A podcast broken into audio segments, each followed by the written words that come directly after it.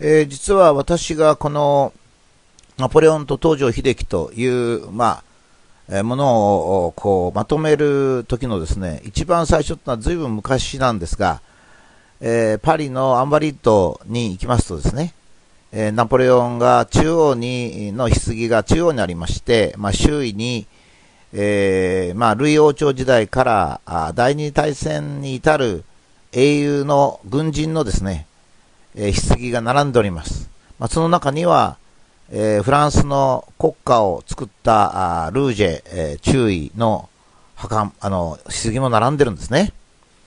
それで、まあ、フランス人の心っていうのはそれほど単純ではないんですけども、っていうのは、日本のように確一的な教育を受けてないので、人によって、まあ、ナポレオンとかその他のルージェ、注意も含めたですね、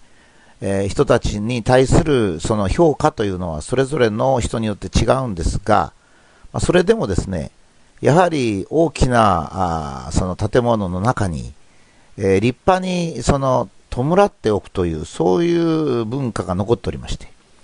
えー、心の中はともかくとしてですね、少なくとも表面上はフランス人は今まで祖国のために戦った将軍たちを、まあ、尊敬してですね、そして、えー、祀っているということなんですね。で、これに対して、まあ、日本の場合ですね、えー、一つは靖国神社っていうのがありまして、まあ、これが明治天皇のご命令で作ってくれたってことは非常に良かったわけですが、えー、ここでですね、多くの、まあ、国のために戦った兵士というのが、あ眠っていますね。で、まあ、日本が国として戦ったっていうのは、えー、豊臣秀吉の時の朝鮮とか、それから蒙古襲来の時の、まあ、へ、あの、侍たち、まあ、さらには、百済時代の白月の絵の戦いといったですね、まあ、いろいろな戦いがあります。まあ、少し拡大すれば、間宮林蔵のカラフト探検なんかもそれに相当するものでありましょう。まあ、軍人に限るということは割合と広く行われているので、まあ、軍人に絞ってもいいし、まあ、軍人、軍属、もしかしたら似たようなあ日本のために殉死した人たちと、まあ、いうようなあものをですね、祀るところができたということは非常に素晴らしいと思いますが、まあ、日本はあの遺体を焼却するのでですね、えっ、と、霊として祀られるというところで、えー、形ができてないんですね。で、例えば、まあ、日本ですと、私なんかはまあ、最初に思うのは、まあ、吉田松陰だろうなと。まあ、坂本龍馬も人によってはそうかもしれないと。えー、それからまあ坂本龍馬は小説によって有名になったとも言えるんで、まあ、難しい評価があると思いますが、それからもちろん、えー、吉田松陰、えー、それから西郷隆盛、えー、あれですね、あの、四国戦争を下関で戦った高杉晋作。まあ、ここら辺はやっぱり、明治時代の英雄としては、やっぱり軍人として、榎本武陽もそうですかね、えー、西郷隆盛は、実は靖国神社には祀られておりません。えー、西南の駅でちょっと逆賊になりましたので、しかしそういうことはあまりこだわらないっていうのがいいんじゃないかと思うんですね。っていうのは、えー、ナポレオンだって逆賊なんですよ、言ってみれば。だから、えー、それはルイ16世を殺した方の頭目ですからね。その意味では逆賊なんですが。えー、それからまあ非常に残念なのは、まあ、から乃木大将とか東郷平八郎、もしくはまあ山下法文、あ、じゃあそういったその、その、えー、日露戦争、日清戦争、日露戦争から、えー、日清戦争に至るまでの軍人も、まあ、あの、分散して祀られてるって感じなんですね。えー、日本は乃木神社とか東郷神社ってありまして、まあ、これはあの西郷さんもそうそういう形で、えー、葬られておりまして、鹿児島に行きますと、南州墓地っていうのがありまして、南州というのは西郷隆盛の号ですけども、まあ、立派な墓は立っております。まあ、それからその時に殉死した西郷の主だった関係の方々も一緒に、え、祀られておりますが、なんといってもなんかアンバリッドみたいな形でですね、国としてっていう感じが欲しいなと思いましたね。っていうのは、フランスよりか日本の方が国としては古くてちゃんとしてるんですね。え世界で一番国として早くできたっていうのは日本ですから、やっぱり国としているんじゃないか。その中で最も極端なのが、この前の大東亜戦争の時に、えー、遺訓を立てた東条英機とか、それから山下法文とかですね、今村仁とかですね、まあ、こういったあの将軍たちですね、山本五十六もいろいろ評価はあるでしょうけど、やっぱり入りますね。で、こういう人たちがほとんどがですね、戦犯という形で祀られてはいますが、日本人の中でそれを排除しろという、そういうことがあるんですね。この戦犯っていう戦争犯罪人と言われてるんですけども、戦争犯罪人というのは実は日本にはもういないんですよ。いないんです。あの、東京裁判っていうのがあったんですが、これはもちろん裁判の形をなしてないので、東京リンチと言うべきものなんですね。だけどまあ、戦いですから、昔だったら敵の大将の前にしょっぴかれて首をはねられるってこともあったわけなので、まあ、それはある意味ではアメリカ軍が悪いか、それとも国際法をアメリカ軍が守っていないのか、まあ、これはちょっと、えー、もう一回歴史が少し流れると評価がされると思うんですけれども、問題は日本人なんですね。えー、実はサンフランシスコ平和条約が結ばれた後、日本が独立し、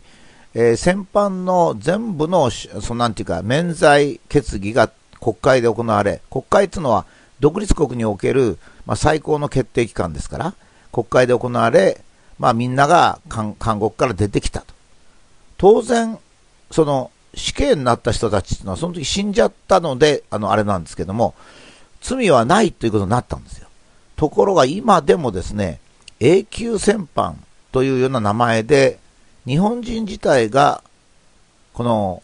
我々のために戦った人たちを、その恥ずかしめるという、そういう特殊な状態がまだ続いてるんですね。それで、まあ、東条英機ほか7人が、あの、東京裁判、東京リンチで、えー、公試験になったんですけども、まあ、公試験にするってこと自体が、えー、恥ずかしめてるわけですけどね、軍人であれば銃殺ですか、えー、公試験、それをわざと公試験にしたわけですね。えー、敵として認めない、敵の軍人として認めないということで公主権にしたわけですけども、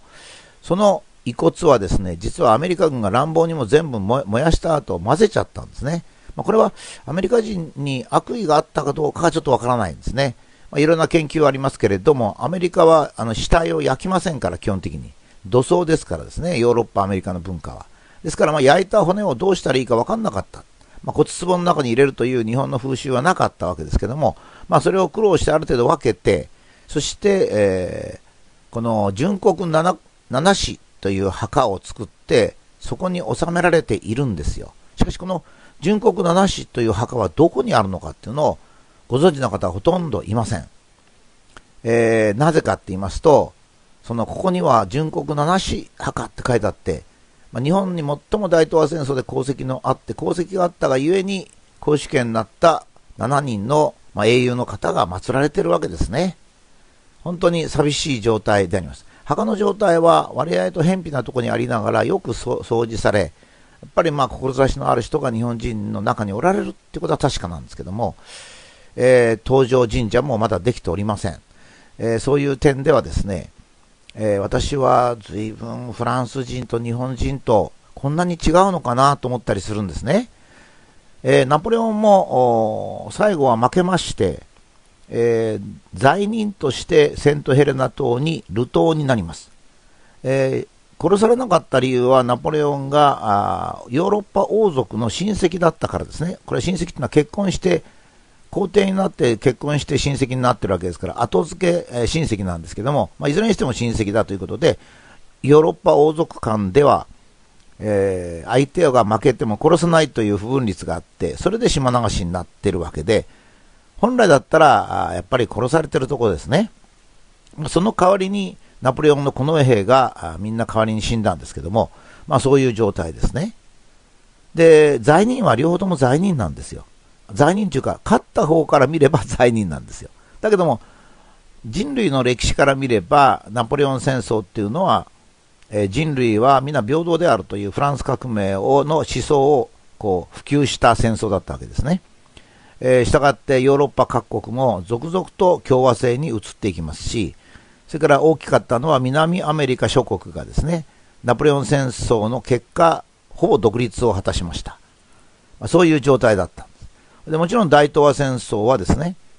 えー、日本が戦ったことによって、勝ち負けではないんですね。何のために戦ったか。戦ったことによって、えー、アジア諸国はほとんど全部が、えー、独立をいたします。続いて、その影響を受けて、アフリカ諸国も独立しますね。まあ、その点では、功績という点では、とか、功績があって、かつ戦いに敗れて、かつ犯罪人になったという点では、ナポレオンも東条英機も同じなんですね。私は、このことに数年前に気がついてですね、それでいろいろこう整理を進めて、まあ、今度のナポレオンと東条英機という、まあ、シリーズを書くに至ったわけですけども、えー、やはりこう、皆さんには違和違和感があるようなんですよね。えー、なぜ違和感があるか。東条英機は悪者であるという、まあ、日本人自らの何か、やっぱこれはあの、フランスと違う点はですね、僕フランスがいい、フランスがいいって言ってんじゃなくて、フランス悪いとこいっぱいあるんですけども、フランス人は自分の頭で考えるんですよ。ちょっと厄介なところがあるんですね。一人一人が違う意見であるんで。ところが日本人はですね、教育的に、まだ島国ですので、みんなが同じ考えになっちゃうんですね。そうじゃなければ僕はおそらく日本でもですね、サンフランシスコ平和条約からほどなくして、あんな東京裁判なんかやあの関係ないんだから、戦犯とか言わない方がいいんじゃないのとかですね、まあ、そういう話が出てきたと思うんですが、まあ、今頃、つまり70年経たないとそういう感じにならなかったってことですね。私のこのナポレオンと東条英機も未だに批判されてるんですけど、いや、なんでナポレオンと東条英機を比較比較するんだ。犯罪人じゃないか。いやいや、ナポレオンも犯罪人ですよと。戦争に負けたじゃないか。いや、ナポレオン負けましたよ。随分命を失ったじゃないか。いや、ナポレオンだってロシア遠征だけで60万を失いましたと。当時としてはもう破格なんですと。まあ、こういうふうにこう答えますとね、あれ？っていう顔はされるんですよ。っていうのは、今までそういうふうに比較もしてないし、やっぱり日本だけの枠内で考えちゃうんですね。日本だけの枠内で考えて、まあ、今私最近地球温暖化でそんなこと言ってるんですけども、日本は暑いったって、えー、ロサンゼルスは22度じゃないかと。ホノルル28度でマニラも28度じゃないかと。えー、世界が温暖化してるんじゃなくて、日本が温暖化してるんじゃないか、なんつって言うとですね、みんながドキッとするわけですけど、それは日本国内だけを見て議論すると、東条英機を守、あの、祀るべきかとかいう、そういう議論になるんですけども、世界全体を見ればですね、世界の中で日本だけが恩知らずと言ったらいいのか、祖先を敬わない国民だと、まあ、いうふうに、まあ、言えるんじゃないかと。まあ、そこが僕は一番このナポレオンと東条英機の最初の私の考えであり、かつ悲しいっていうか、日本人って本当に、えー、祖先を敬わないのかな、おじいさんがどんなに苦労したかっていうことがわからないのかなと思ったりするわけです。